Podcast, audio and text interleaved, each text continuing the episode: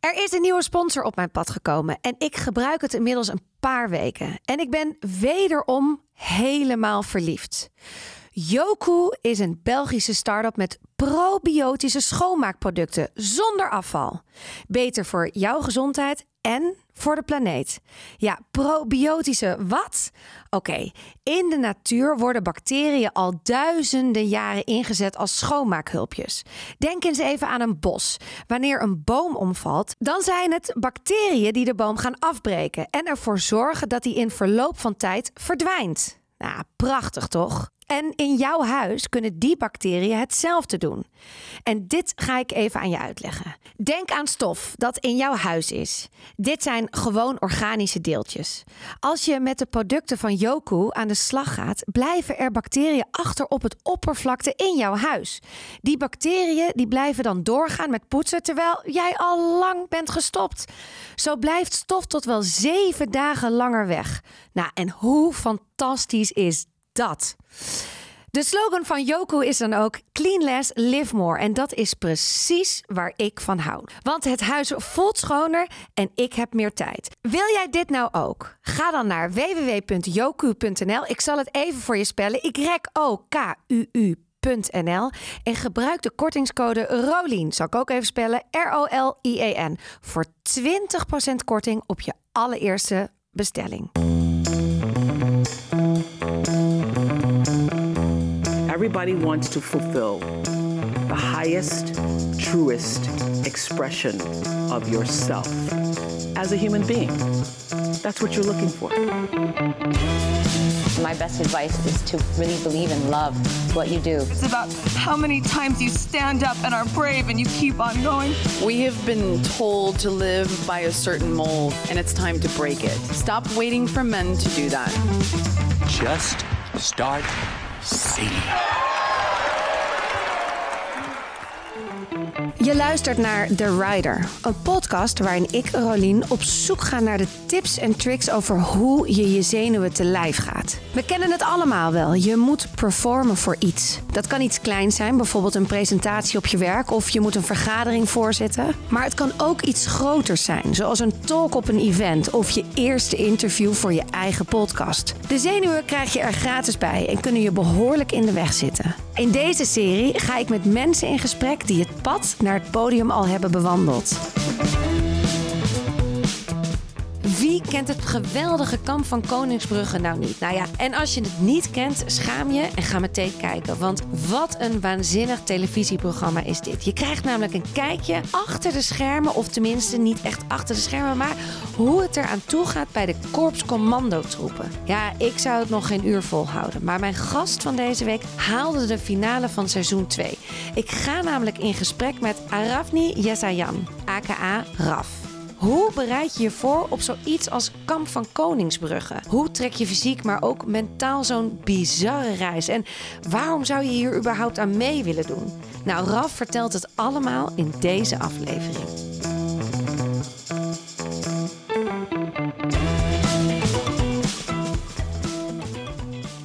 Ik stel dus altijd, ik moest weer even nadenken over de vraag, maar ik stel dus altijd de vraag in het begin: wat was je grootste event of performance van de laatste tijd? Hmm. Ja, dat is natuurlijk Kamp van Koningsbrugge. Ja, Ja, dat En is al even ons- geleden. ja het is al nu alweer anderhalf jaar geleden. Even denken. Ja, dit jaar september, twee jaar geleden, dat is opgenomen. En Ja. vorig jaar, januari tot en met maart, kwam het op tv. Ja, neem ons even mee helemaal aan het begin. Want Kamp van Koningsbrugge is natuurlijk dat bekende programma. Zij waren de eerste, toch? Want daarna kwamen Special Forces, maar Kamp Ja. van Koningsbrugge was de eerste. Ja, ja. En hoe bedenk jij dat je daar aan mee wil doen? Ja, goede vraag. ja, ik zag ehm, seizoen 1 op tv. En toen, en toen ik dat aanzette en ik keek dat, dacht ik... Wie heeft mij... Waarom heeft niemand mij verteld dat je hiervoor op kon geven? Want ik kende iemand die meedeed in seizoen 1. Dat ik dacht, holy fuck. Nou, ik zat aan de buis gekluisterd. En toen dacht ik, ja, dit moet ik ook. Dit wil ik ook. Dus ik ben gaan... Ik denk dat ik die eerste aflevering echt tien keer heb gekeken. Ja, dat ik dacht, wow, dit is kicken. En toen dacht ik, ja, dit is toch gaaf als je hiervoor op kan geven. Dus ik heb lekker dat seizoen afgekeken en bedacht, dit is zo'n succes. Dit gaat nog een keer gebeuren. Dus ik dacht, weet je wat? Ik ga ervoor trainen, want ik wil volgend jaar meedoen.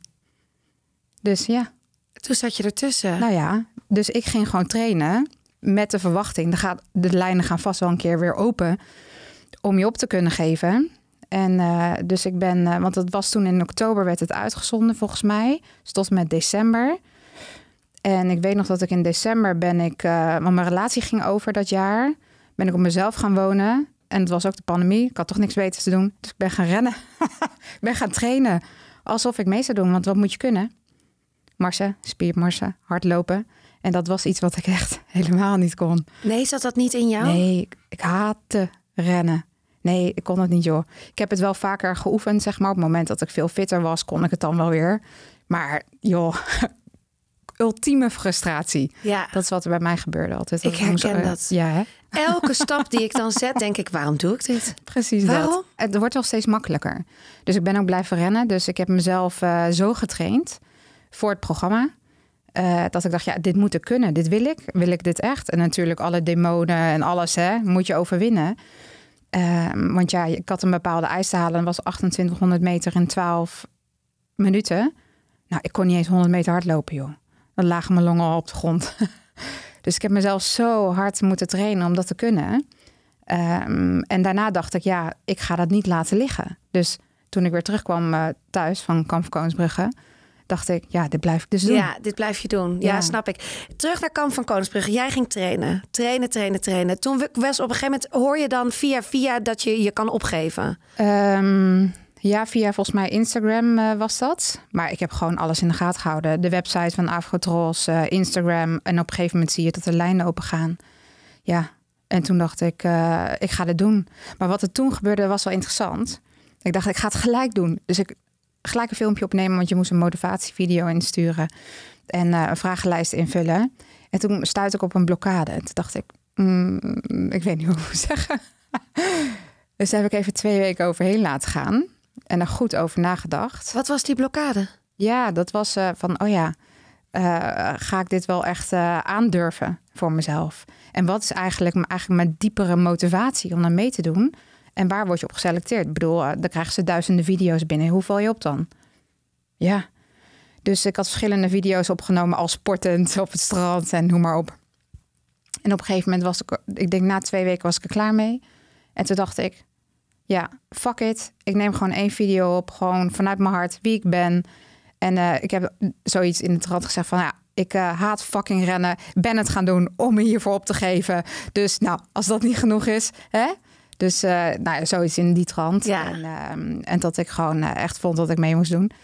En nou ja, en dan ga je de selectieronde in. Dus Maar wacht, je hebt die, dat, dat stuur je in. Ja. Hoe lang hoor je dan niks? ja, dat weet ik niet meer. Ik denk, nou, misschien twee weken of zo. Ik weet het niet. Zoiets Hoe- hoe denk ik. Niet, die- niet heel lang Nee, bij want mij. ik hoor ook een beetje die blokkades. Is dat ook een blokkade omdat je dacht, ja, nu ga ik een podium pakken? Er komt natuurlijk veel meer bij kijken dan, je, het is fysiek, maar het is op televisie. Het is, Ja, daar dacht ik nog niet eens aan, joh. Ik dacht, ja, ik, ik dacht meer aan die fysieke ellende. ik dacht helemaal niet aan de tv. Ja, daar zat me niet mijn angst of mijn blokkade. nee. Maar ik dacht wel van, eh, ja, één, ik wil natuurlijk het goede zeggen in de video, want ik wil echt wel geselecteerd worden, want ik was keihard aan het trainen. Maar ik was ook nog niet klaar met mijn trainingen. Dus het was april, gingen de lijnen open. En ik ben in eh, december, volgens mij, of eh, november, december, ben ik begonnen. Ja. Dus ja, ik was er nog lang niet. Dus ja, dan zit er nog een twijfel in mijn systeem van, hm, kan ik dit wel? Maar is dat ook dat duiveltje wat eigenlijk bij alles in het leven zegt? Als je stiekem van binnen zo duidelijk weet dat je iets echt 100% wil, Ja. dan komen ook die overtuigingen Tuurlijk. van je kan het niet. Ja. Ik Iedereen ben fysiek heeft, niet hoor. zo sterk. Ja. Ja, negatieve overtuigingen. Ja. Dat gebeurt. Ja, en weet je, mijn fysieke capaciteit met het rennen en mijn conditie was gewoon nog niet optimaal. Want eh, ik heb eigenlijk altijd wel een hele, zeg maar, prima basis qua fitheid en kracht. En, maar mijn conditie fluctueert gewoon door ja, periodes in het leven. En op dat moment een pandemie en ik had drie huisdieren verloren in een jaar. En mijn relatie op te klippen. Er was zo'n moment dat ik dacht dat alles ingestort was. En toen zag ik ineens Kamp Koningsbrugge. dacht ik, mooi, dit Ja. wordt mijn doel. ja. En hier ga ik mezelf eh, aan optrekken.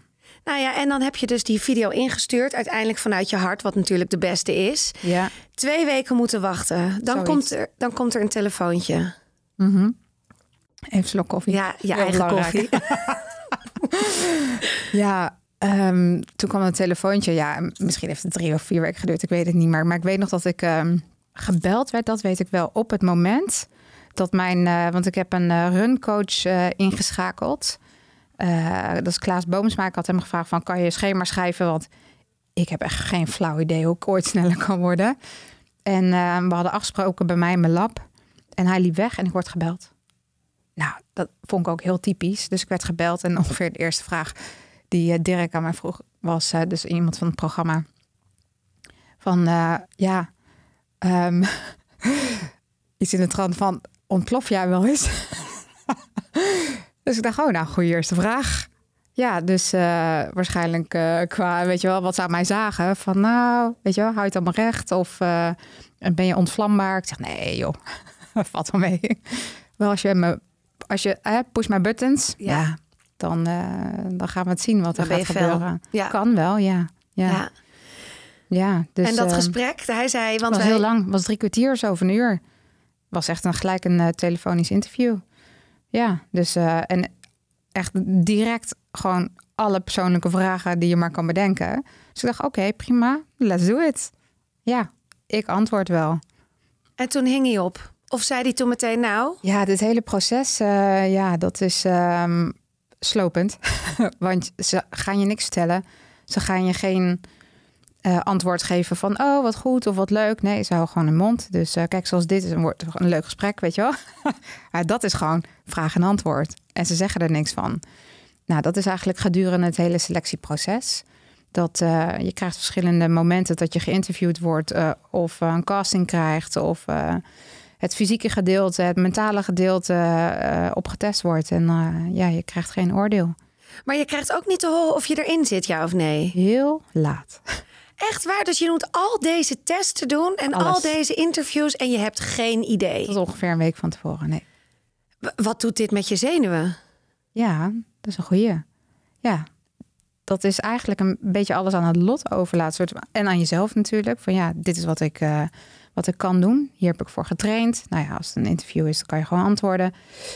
Ehm, maar eh, ja, wat doet het met je zenuwen? Ja, het is super spannend. Zo'n heel aanloopproces. Want eh, je bent één keihard aan het trainen. Want ik, was, ik had echt mezelf voorgenomen. Ik ga trainen alsof ik meedoe met het programma. Alsof ik al gekozen ben. Dat was gewoon, dat zat er in mijn hoofd. En dan laat ik gewoon niks liggen.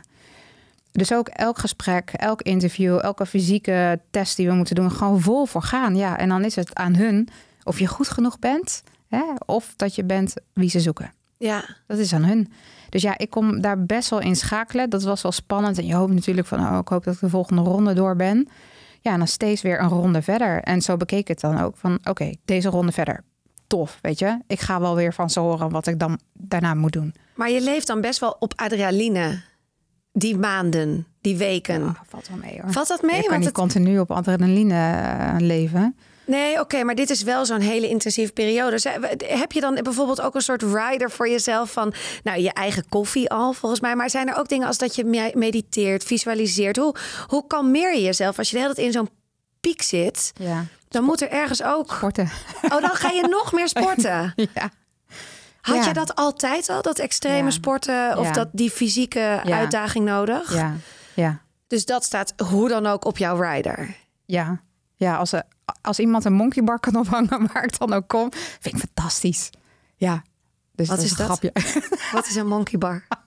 Zo'n ding waar je aan gaat hangen als een aap. Oh ja, Weet je wel zo? Ja. Aan zo'n deur of zo? Of Ja, aan nee, een- gewoon aan zo'n hele. Dus als je een hele lange ruimte hebt, hang gewoon een lander op. Kan ik even monkeybarren. Dus fysiek is voor jou ook in, zelfs al zit je de hele tijd in hoge Ja. modus, dan blijf je dus, dan heb je het ook nog nodig, maar dan ga je niet yoga doen. Nee, ik heb eh, een, een- jaren geleden veel yoga gedaan. Dat mis ik wel, maar die, eh, die studio is gestopt. Ehm, nee, ik doe dat niet van mezelf. Ik moet dan echt naar een yogaschool en dan moet een leraar staan of een lerares die mij dan eh, daardoor heen eh, trekt. Ja. Ehm, dus eh, nou, mediteren doe ik ook wel. Heb ik voorheen ook veel meer gedaan.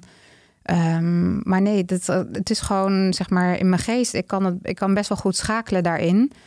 Dus ja, als ik het spannend vind, of dan laat ik het even los door te gaan wandelen of met iemand erover te hebben. Ik bedoel, bijna niemand mocht het weten. Maar eh, ja, mijn ouders wisten het. En ik moest een paar mensen uit mijn team wel vertellen. Want ja, ik zou weggaan dan. Dus ja, die moest ik wel informeren. Dus ik moest hè, de leiding overdragen aan iemand anders. En ehm, ja, dus dan kan je ook wel, eh, zeg maar, eh, daarin even over sparren. En had je in die periode wel het gevoel van... oké, ze laten niks los, maar ik voel gewoon dat ik ertussen ga zitten. Soms weet je het, hè? Bij een, Je geeft iemand een hand Ja. en je weet, ik ben aangenomen. Ja. Wist je dat? Ehm, nou, dat was wel grappig, want ehm, ik heb op een gegeven moment, eh, op een moment na een video-interview, was eigenlijk helemaal geen leuk video-interview. Ze zaten maar te prikken en, eh, en op een gegeven moment was ik ook best wel fel.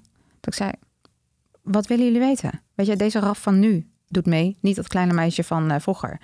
En zeg ik, ja, weet je, je kan prikken wat je wil, je gaat het gewoon niet krijgen. En toen dacht ik wel, toen ik daaruit liep, dacht ik, nou, oké, was een beetje fel raf. ja, kan zijn dat ze dat niet willen, hè? Kan zijn dat ze gewoon eh, je hele levensverhaal op tafel willen krijgen. Ja, krijg gewoon niet. En eh, daar was ik gewoon heel duidelijk over. Dus toen dat was, had ik eigenlijk de overtuiging, nou, gaat hem niet worden. Want eh, ik was best wel streng. En, ehm, maar toen ik daaruit liep, ontmoette ik de programmamaakster. En dat was een heel leuk gesprek. Dacht ik, nou, ik maak wel een kans, denk ik. Eigenlijk door het gesprek met haar. En ehm, ja, het is denk ik ook vertrouwen op jezelf. En ook de, de, zeg maar de capaciteit om zaken weer los te kunnen laten. En dat was voor mij, weet je, moment, oké, bam, vol presteren, dan loslaten. Niet te veel over nadenken, door met mijn training. En gewoon weer in die voorbereiding blijven. En dat is zeg maar eigenlijk waar ik denk mijn fundamentele rust uithaalde. Om gewoon bezig te blijven. Ik had een doel gesteld. Ik wist ongeveer in welke periode het ging gebeuren. Ik weet ongeveer wat de route was. Ik wist niet hoe lang het selectieproces was, want dat vertellen ze allemaal niet. En eh, toen dacht ik, ik blijf gewoon trainen. Want dat is zeg maar waar ik controle over heb. Over de rest heb ik toch geen controle. Dus ja, kan ik me wel druk lopen maken. Maar heeft geen zin. Nee, en toen kwam dat telefoontje. Nou, ik zou je vertellen. Ja, ik weet eigenlijk niet of ik dit mag vertellen. Maar... Jawel, jij mag dit allemaal vertellen. Ja, zeker. Ik heb even met ze gebeld en ze zeiden, ja hoor, is goed. Oh, Nee, ja, voor Nee, alle nee, mensen nee. die... eh, Maar je kan het vanuit jou vertellen. Ja, dat weet ik. Ja, maar ik weet niet of ik het mag vertellen dat, eh, zeg maar, die moment dat je dan eh, gekozen wordt. Laat ik het zo zeggen. Op het aller, allerlaatste moment, ongeveer tien dagen van tevoren, wist ik het. Maar dan word je dat wel ik gebeld. een van de vijftien was. Ja, maar hoe vertellen ze je dat? Ja, nou, dat was eh, na een video-interview. Maar dan bellen ze je op? Of belt Nee, Jeroen dan ik was jezelf daar. op? Nee, nee, nee. Oh, je was Nee. daar al. Je Ja, was ja, in een training, Nee, ik was in een eh, interview. In een zat- interview... en dan ineens ah, die witte tafeltjes die ze zien met die witte achtergrond... dat jullie daar die. zitten. Ja, dat, precies. Die bekende opnames. Mooi, ja. ik heb het niet gezegd, hè? Ja, nee, nee, nee. Oké, maar ik snap het. Dat is net zoals bij de mol was het nu dat iedereen de telefoon opnam oh, in een ruimte in Westerpark. Dat heb je misschien niet gezien, maar dat wist je ook van. Dat is natuurlijk al weken opgenomen eigenlijk voordat het misschien was. Dit hebben ze er ook. Precies, maar zo werkt tv, er- hè? Ja, maar dat is logisch. precies, ze willen ja. jou een interview en daar pakken ze ook steeds die stukjes van. Ja, dat is eh, heel leuk. Nee, maar dat is ook tuurlijk. Ja, dat dan zit- ga je natuurlijk een beetje braggen. ja, ja, en dat zijn die Dat zijn mooie. die- ja, ja, dat zijn die stukken dat mensen denken, kak. Ja, achteraf denk Heb je, ik heb dat ik dat gezegd? Ja, inderdaad. En toen aan het einde van het interview, dan hoor je het. Ja. Wat gebeurt er dan met je? Ja, toen begon ik echt te shaken. Toen zat ik, en dat heb ik ook verteld, van oh, mijn hart doet kadoef, kadoef. Die is ook op tv gekomen. Maar dat was dat moment dat ik, dat ik dacht, ja, fantastisch. En toen dacht ik, oh shit, oh kut, nu gaan we dit doen. Ja, en ik heb eigenlijk ook altijd nog een soort van escape in mijn kop gehad. Van, weet je, als ik echt niet denk dat ik het kan, dan zeg ik gewoon nee. Dan zeg ik gewoon, hey, zoek iemand anders. Maar nee, als dat moment daar is en je hebt er zo hard voor gewerkt en je hoort die ja van je zit erbij, je bent één van de vijftien. Ja, dan ga je echt geen nee zeggen. Nee, dat moment dat jij daar zit in dat interview. Je krijgt echt hartkloppingen. Realiseer je dan wat je echt gaat doen qua televisie? Je Nee. weet dat je iets fysieks gaat doen. Ja. Maar je komt ook met je kop op televisie. Een programma waar heel veel mensen naar kijken. Ja. Realiseer je dat? Ja, dat heb ik me wel gerealiseerd. Ik heb er goed over nagedacht. En ehm, ja, ik deed het echt voor die hele fysieke ervaring. TV was voor mij wel echt een bijproduct. En natuurlijk super tof dat alles op, is opgenomen. En ja, ik ben wel echt een van de grootste fans, denk ik, van het programma. En ehm, dus, maar ik wilde echt, zeg maar, die fysieke realiteit ervaren. Om eh, gewoon door een hel te gaan. En dan mag je naar huis. Ja, na dat interview. ja. Jij ging je haar doen. Je dacht, ik ga als strijder met allemaal vlechten naar achteren. Want je denkt, ik wil niet al dat haar in mijn Nee, gezicht. nee, nee, je nee. Ik had me voorbereid. Ja. Ja. ik dacht, ik ga niet degene zijn die met, met de handen in het haar zit. En eh, dat je dan een eh, opmerking krijgt van een instructeur van uh, blijf van je haar af of zo. dacht ik, hell no, dat gaat mij niet gebeuren. Oké, neem ons daar even in mee. Hoe, hoe ziet jouw rider er dan uit? Hoe bereid je je voor op die dag dat je echt daar naartoe moet? Nou, je gaat dan naar Duitsland, hè? Daar, gaat, daar speelt het zich af. Wisten we niet, hè? dat wisten eh, jullie ook we moesten, niet? Nee, nee, nee, we wisten helemaal niks. Dus eh, we, we moesten ergens eh, ehm, verzamelen eh, in een bus. En voordat we de bus in gingen, eh, werd er gezegd van... je houdt je mond dicht, niet met elkaar praten... geen namen voorstellen, niks. En eh, ja, en we gaan ergens heen. Nou, op een gegeven moment heb je het wel door eh, waar je naartoe rijdt. Toen dacht ik, oh leuk, Duitsland. Dacht ik, kut, heuvels, bergen. maar qua voorbereiding, ja, mijn ouders hebben me weggebracht. Dat vond ik belangrijk. Ehm, en ehm, ja, weet je, ik heb mijn tas ingepakt. We kregen eh, een rider mee, wat erin moest. En dat was niet zoveel. Ik had eigenlijk even op moeten schrijven, was wel leuk geweest. Maar eh, het was iets van eh, ja, je tandenborstel, tandpasta, een paar onderbroeken en een paar sokken. That's it. Meer dan, was het, meer dan dat was het niet. En natuurlijk een setje voor eh, zeg maar de start. En wat we aan moesten voor een fotoshoot. Maar eh, ja, dat was het. Dus die tas zat niet zo vol. Maar hoe heb ik me voorbereid? Want dat is wel leuk. Daar heb ik van tevoren voor hier over nagedacht. Dat ehm, ik ging dus nadenken van oké, nou we komen dus ergens. We weten niet wanneer het echt start. Ik bedoel, start het al in de bus of start het dan daar? Weet je, je weet het gewoon niet. Dus ik heb wel scenario's bedacht van tevoren. En ik heb ook wel zeg maar seizoen 1 goed gekeken. Dat ik dacht, eh, oh ja, toen ik die, eh, die eerste die groep zo aan zag komen lopen, dacht ik, oh, wisten zij dat al, weet je wel? Want toen dacht ik nog, oh, wisten zij dat ze die zware schoenen aankregen en dat soort dingen. Ehm, en eh, zie je mensen zeg maar husselen met alles wat er in een tas zit en wat ze dan in een legertas moeten douwen. Dacht, ja, dat kan gewoon veel slimmer, hè? Dus ik had alles verzameld. Ja, het was niet zoveel. Dus dat heb ik gewoon in één tasje gedaan. Die deed ik in mijn tas. Dus op het moment dat wij eh, van onze burgerkleding naar leegkleding moesten, of dat apenpakkie, toen eh, was het voor mij alleen maar boep. Zo, één tasje in het andere tasje. En dan kon ik me aankleden. Ja, en ik zag allemaal mensen tandenborstels en sokken vandaan trekken. dacht ik, ja, dat is gewoon niet slim. ja, dus zo had ik me voorbereid. Ja. Dat ik dacht, ja, je, alles draait om tijd. Dus daar kan je op voorbereiden. Ja, daar kan je zeker. Nou ja, dat heb je dus ook goed gedaan. Je hebt echt die hele eerste serie dus eigenlijk geanalyseerd. Van wat zie ik hier, wat zou ik anders doen? Ja. Maar dat, dat is allemaal inderdaad de rider van, eh, van dingen. Maar hoe mentaal? Hoe heb ik me mentaal voorbereid? En dan niet fysiek, hè? maar hoe heb jij echt dat voor jezelf bedacht van... Ja, hoe hou ik ook mezelf rustig bijvoorbeeld? Of als er echt paniek is? Of Ja, dat um, één, het begint bij je ademhaling. Dat is één.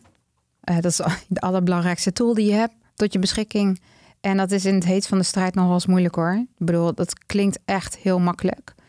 Maar als je in een hele hoge pace uh, aan het speedmarsen bent, ik met mijn korte pootjes, kortste van stel, ja, weet je, ik zat er gewoon echt doorheen op een gegeven moment ook met die marsen. Um, ja, blijf dan maar eens bij je ademhaling. Weet je, dan zit je in de stress, dan zit je in je sympathische gedrag.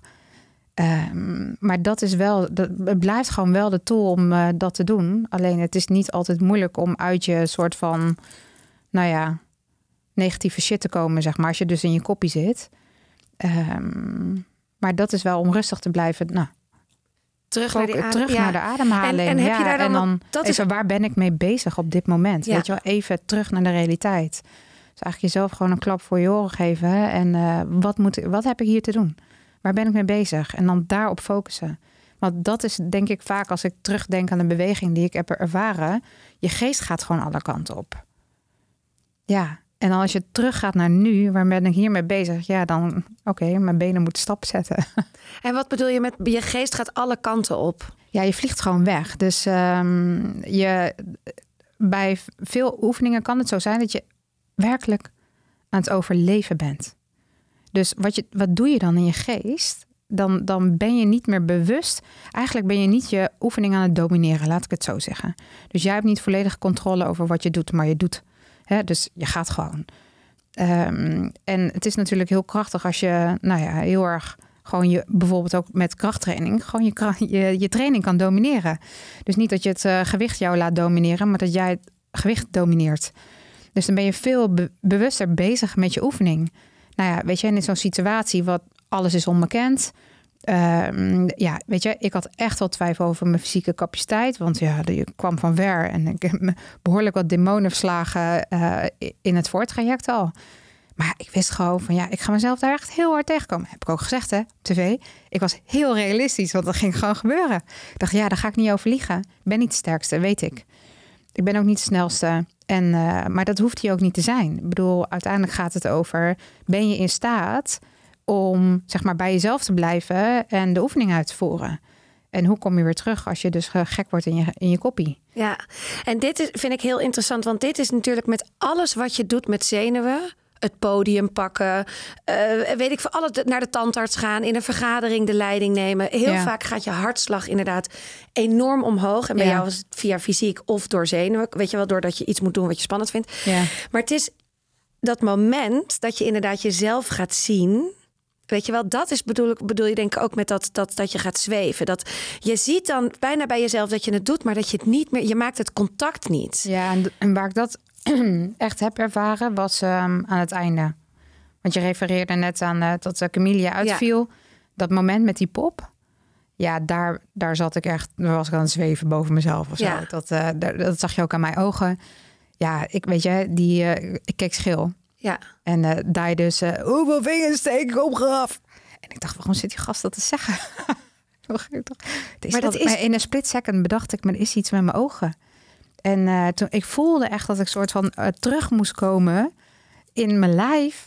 En dan, ja, ik zag het dubbele, dus ik antwoordde de helft of zo. En hoe doe je dat dan? Want dat is dus ook wat zenuwen doen. Hè? Hartslag, dus ademen, zenuwen. Of niet zenuwen, maar bij jou was het dan gewoon intensie, Ja, intensiteit. die maar- oefening was dus aan het einde van de rit. Hè. Dus iedereen was fysiek, mentaal, nou, volledig kapot. Ja. Aan het einde van zijn Latijn.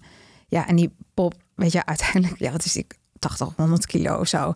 Weet je, ik denk dat drie man hem zelfs hadden kunnen tillen. Maar met alles erbij en bijna geen slaap gehad. Ja, weet je, en eh, alles wat je niet ziet, zeg maar, op tv, wat daar ook nog gebeurt. Ja, dan, eh, dan je, je bent gewoon daar echt aan het overleven. Ja. En ik, ja, specifiek bij die opdracht, eh, zeg maar dat ik merkte dat dat mijn test was. Dat, ze dat ze, ze, ze waren echt. Dat ik dacht, waarom zitten jullie tegen mij te zeiken? Weet je, waarom zitten jullie e- echt, echt negatief te motiveren? De instructeurs, dat zie je niet op tv, maar dat is wel een leuk weetje.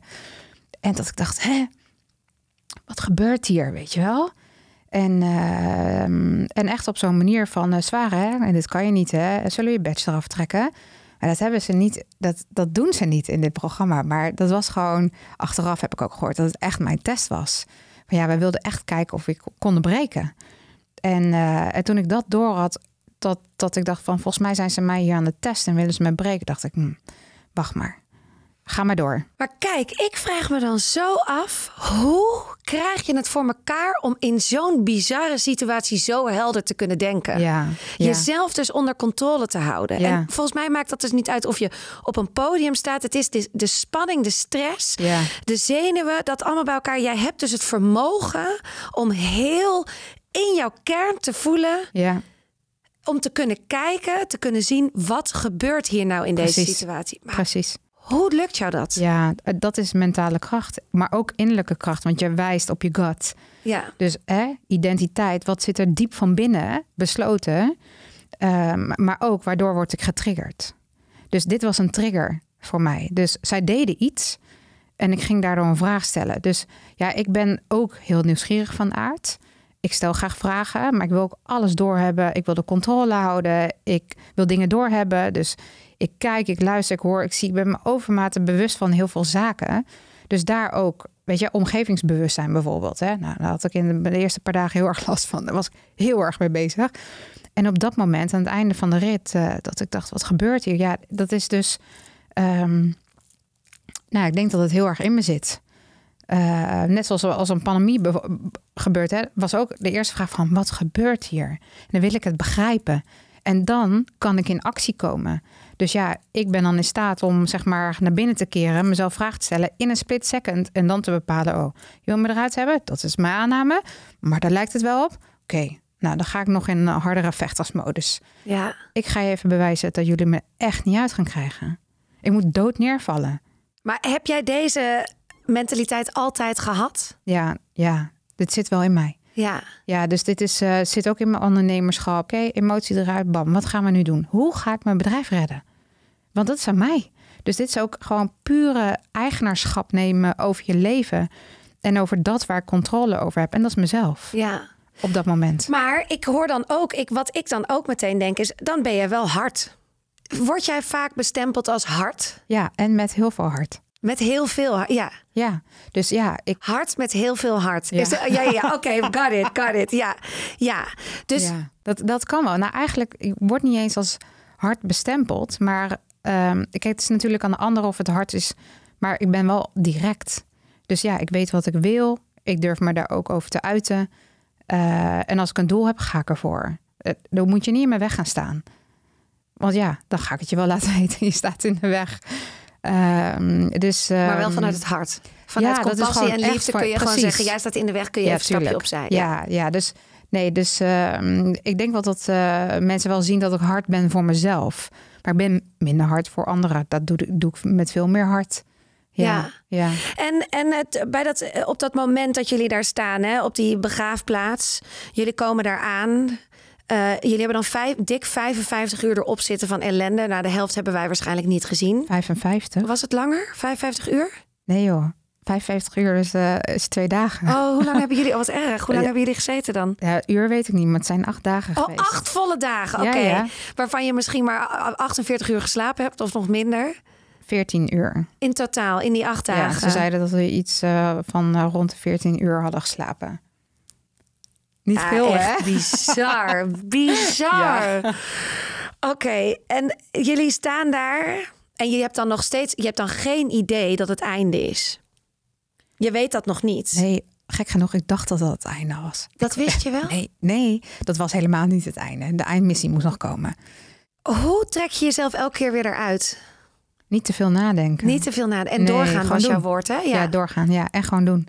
Ja. Dus, eh, ehm, en dat is ook jezelf durven overgeven aan dat proces. En daar vertrouwen op hebben. En gewoon gaan. Ja, en dan wel zien. Hè? Dus ik wist gewoon, kijk, ik heb controle over mezelf. Ik heb geen controle over die realiteit. Daar heb ik niks over te zeggen. En ze wisten natuurlijk dat ik dat wel lastig ging vinden. Ja, want dat was ook wel in mijn filmpje, mijn voorbereidingsfilm. Zeiden ze over, ja, Raf, jij heeft graag zelf de touwtje in de handen. Dat klopt. Ja, maar ik wist wel waar ik aan mee ging doen. Dus ik wist wel, dat moet ik gewoon loslaten. Moet, want anders ga je zelf alleen maar in de weg zitten. Dus dat, ik had wel een aantal, aantal afspraken met mezelf. Van eh, lekker loslaten. Gewoon alles accepteren wat er is. En als ik frustratie vo- voel, en, en doorademen en, eh, en weer door. En dan kom je wel aan het einde. Echt helemaal kapot. Ja. Wat gebeurt er dan met je? Je hoort dat je het gered hebt. Ja, ja dat was eh, een bizar moment. Ik denk, want wij alle zes, hè, alle zes de finalisten... We, we hadden een soort van verlaten reactie van euforie en blijheid. Want we hadden nog heel veel dingen verwacht. Want we waren nog niet ontvoerd. We zijn niet uit een eh, helikopter of een vliegtuig gesprongen. Eh, weet je, we zijn niet verdronken of opgesloten in uh, donkere. Dus we, we hadden allemaal zoiets van, echt? dus, en daarna, oh jee. Maar het was ook een soort van teleurstelling.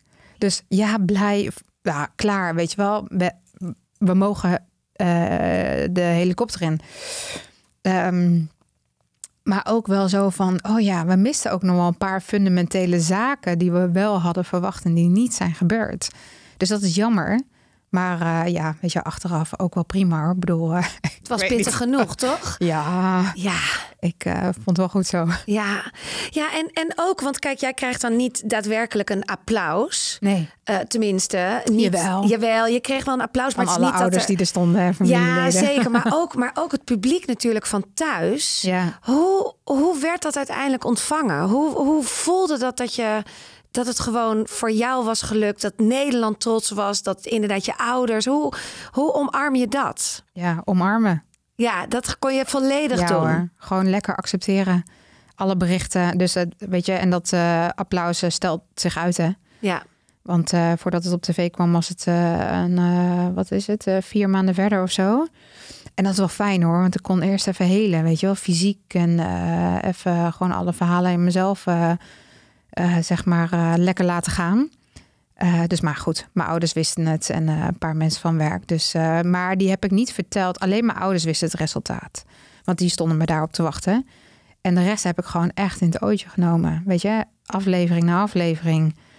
En ehm, ja, want er was elk moment wel echt wel bij mij dat het echt wel dat mensen dachten, ja, nu ga je eruit. en want het was gewoon intens. Ja, en dan is het gewoon heel kick om aan het einde van de rit ehm, en ook gaandeweg. Ja, hoe mensen reageren op van alles en nog wat. En ik heb van elke aflevering heb ik een artikel geschreven op LinkedIn om gewoon ook mensen een beetje mee te nemen, zeg maar, in mijn gedachtegang. En een beetje achter de schermen, eh, zeg maar, eh, goodies die je niet ziet op tv. Eh, en mijn lessons learned. Dus die heb ik op die manier gedeeld. Ja, en het is gewoon kicken hoe, hoe mensen daarop reageren. Ja. En ja, dat, daar eh, wordt heel veel waardering geuit. En dat waardeer ik heel, eh, heel ja, erg. Dat mensen dat, zeg maar, die moeite doen om eh, daar even op te reageren. Ja. Dus dat is kicken. Dat is leuk, hè? Ja, dat je, fijn. ja, absoluut. Ja, daar deed ik het niet voor, maar het is toch leuk om te ontvangen. Ja.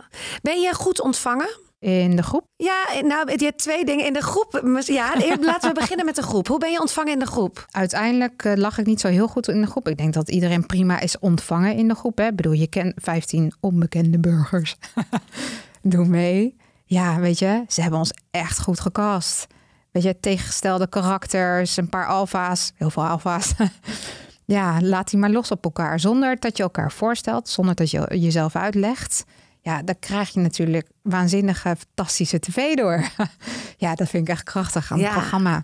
En eh, dus uiteindelijk, ehm, ehm, ja, hoe word je ontvangen door de groep? Er is niet echt een ontvangst, hè, want je gaat gewoon aan de bak met elkaar.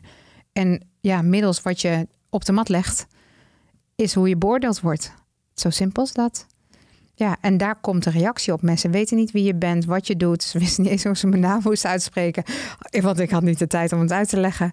Dus ja, dat, eh, dat gaandeweg vormt zich dat. Ja, en dan ontstaan er frustraties. Ontstaan er ook vriendschappen hè, met eh, mensen met wie je wel een klik hebt. Dat gebeurt. Nou, dat is dus zeg maar ehm, natuurlijk het fundamentele aspect van zo'n programma als eh Kamp van Koningsbrugge. Van hoe werkt dat tussen mensen en wat gebeurt daar? En als je elkaar dan moet beoordelen, wat voor keuzes maak je dan? Ga je echt maar alleen af op basis van wat iemand op de mat legt? Of kan je verder kijken dan dat? De groep, want hebben jullie nu geen contact meer met elkaar? Jawel. Ja, dus het is... Ja. Het, als je Ja. erin zit, was je misschien niet helemaal dat je in de groep lag. Maar ja, je slaapt niet, je eet niet, Ja. je, je, je, Ja. je, je bent alleen maar bezig. Ik bedoel, hoe kan je dan? Je gaat niet met elkaar lekker chitchatten over eh, wat dan ook. Nee, er waren niet heel veel momenten voor. En ehm, ja, en ik denk dat ik er ook wel wat serieuzer in zat, zeg maar. Dus ehm, ja, ik wilde gewoon echt wel, eh, zeg maar, eh, goede prestatie eh, neerzetten. En ik had ook wel wat hulp nodig. Nou, dat werd niet altijd in dank afgenomen. Het is natuurlijk lastig als iemand aan je tas moet hangen. maar ja, dat was weer mijn, zeg maar, ding. Ja, hulp vragen, durven leunen op iemand anders. Ja, dat is voor mij echt heel lastig. Als ze dat geweten hadden van tevoren, dan hadden ze me zelfs toegeklapt om dat te doen. Ehm, maar ehm, ja, weet je, uiteindelijk, ehm, je weet ook als je in zoiets meedoet, dat is dat moment. En daarna, ja, kom je gewoon weer terug in je normale leven.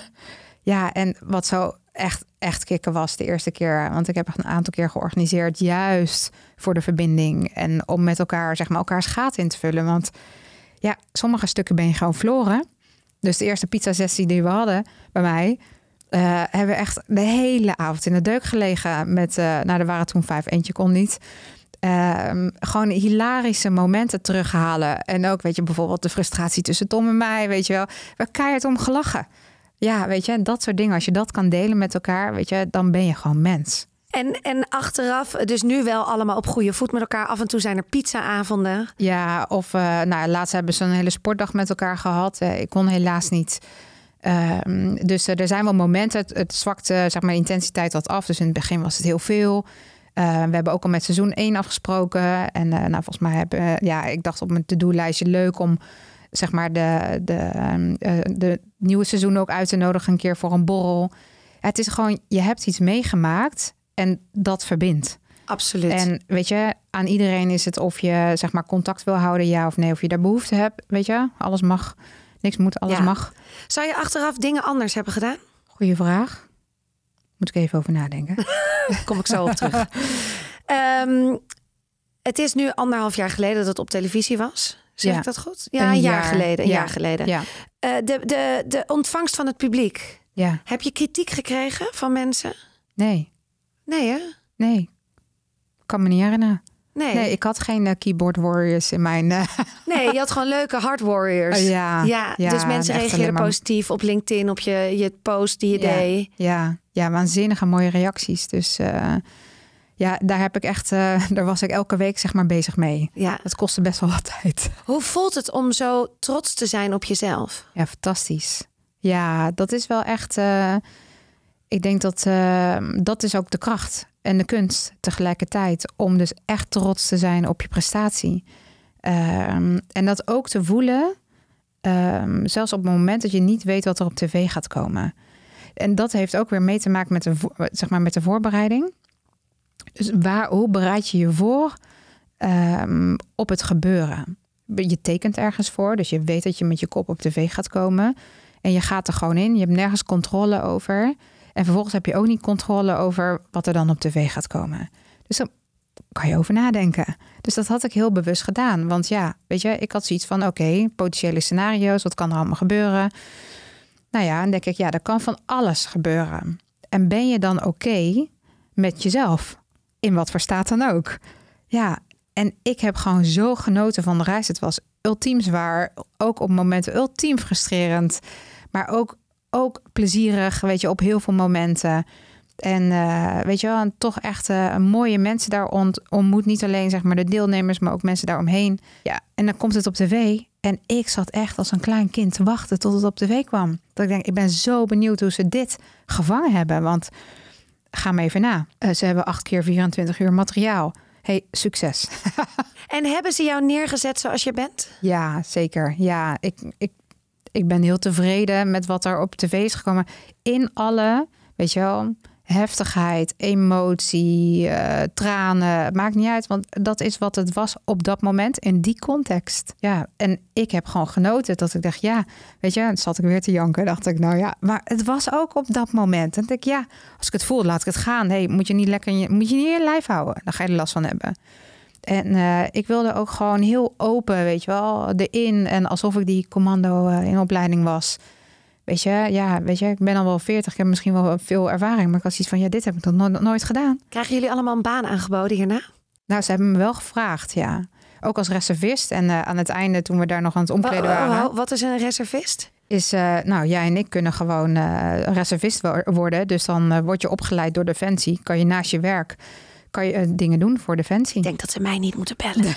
nee. Ik denk dat ik het niet 100 meter volhoud. Ik heb het allemaal gekeken en bij Eh, ja. elke oefening dacht ik, zei ik tegen mijn vriend Ruud, denk je dat ik dit kan? Zei hij, doe maar nee niet." schat, doe maar niet. Nee, nee, ik kan het echt niet. Mij nee, maar je je, bellen. je hoeft niet altijd het fysieke te doen. Hè. Je hebt ook, eh, zeg maar, eh, ja, ehm, Administratieve... jobs waar je je hersens voor in kan zetten. Oké, nou dan Ja, want ze ik heb ook bellen. geen zin meer om door die bosjes te woelen. Nee, is dat dit, houdt is mij dit, ook was, tegen. het, was, was dit gewoon eenmalig? Was gewoon de test voor jezelf? Kan ik dit? Het is niet dat je nu denkt, nou ooit, ik wil inderdaad wel op die lijst. Bel maar als er echt de shit hits de fan. Nou, ik zou denk ik mee wel willen vechten als er oorlog uitbreekt. Maar ja, dat, dat kan ik niet. Dus dan moet ik reservist worden. En, ehm, maar nee, ik, eh, ik, voor mij is het één keer en nooit meer. Dus als er ooit nog een soort van speciale editie komt. Met alle winnaars van alle seizoenen. En dan weer kijken wie daar de winnaars. En dan, ja, Ja, zo. dan, dat is zeg maar... Mijn ego zou ja willen zeggen. En mijn lijf zegt nee. Dus ik wil... Ja, weet je, ik was de oudste. Mijn li- lijf heeft echt moeten helen. ja. Ik heb tien dagen met mijn benen omhoog gelegen. Er zat gewoon vocht in. Moest er gewoon uit. En eh, dus ja, dat, eh, dat duurde wel echt langer. Ehm, en daardoor denk ik van nee, ik heb, ik heb ook echt alles eruit gehaald. Wat ik eruit wilde halen. Dus waarom zou ik dan nog een keer willen doen? Want deze, zeg maar, ehm, eh, dit avontuur is voor mij al volmaakt. Weet je, en ik heb ook natuurlijk het einde gehaald. Ik denk dat het misschien wel anders was geweest. Als ik Jawel, niet het einde had Het gehaald. kan ook verslavend zijn, hè, zoiets. Het is, dat is ook die adrenaline en die rush. En die, het kan ook dat... En als het nu... nu nou, is ik wil die speedmarsen nooit meer meemaken hoor. Nee, het is dus ook niet dat je denkt, dat Nee. was zo leuk achteraf. Nee, nee, Nee. Dus sommige mensen die zeggen dat wel van ja, wil ik nog een keer. Ik begrijp dat echt. En zo zat ik tien jaar geleden denk ik ook in elkaar. Maar ja, ik ben wel veertig. Dat is echt, denk ik, ik kan het ook gewoon heel mo- mooi loslaten nu. Dat ik denk, nee, ik hoef gewoon niet meer. Maar ik wil ook niet meer zo strijden. Weet je, ik heb zo hard gestreden. Ik ben er klaar mee. Ja, snap ik. Ik, was laatst op het strand, ging een stukje rennen. Dat ik dacht, hoe heb ik dit in godsnaam met 20 fucking kilo op mijn rug gedaan? Maar volgens mij heb jij het ook gedaan doordat jouw mentaliteit zo focus is. Ja. Het is echt die combinatie van fysiek. Ja, maar het is echt willen. Ja. Dus hè, wat eh, meneer Rick Klaasens altijd zegt, willen kunnen zijn. Ja, Dat, weet je, dat was ook mijn doel. Ik wil dit, ik wil het ook kunnen. ja, Om volgens hè, de test, ben je het dan ook? ja.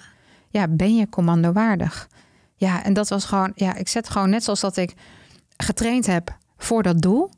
Dus in mijn kop wist ik, ik doe gewoon mee. Dat is gewoon een besluit. Ik word gewoon gekozen. En net zoals ga- het besluit, ja. ik ga het einde halen. Precies. En ik had heus wel twijfel hè, over mezelf, mijn capaciteit. En ik was op een gegeven moment de zwakste schakel. En heb ik ook nog gezegd. Ik dacht, nou, moet ik mezelf niet eh, wegcijferen? Het zei een andere instructeur, nee, nee, nee, nee. Hij zegt, waarom ben je hier? Ja, ja voor mezelf. Hij zegt, oké, wat ga je dan doen? Ja, door. Ja, maar dat is ook mijn reflectieve eh, capaciteit. Die heel erg beseffen, ja, weet je... kunnen anderen succesvoller zijn dan jou? Daar heb ik echt wel over getwijfeld Ja, omdat ik gewoon zeg maar niet zo heel snel was met het spiermarsen.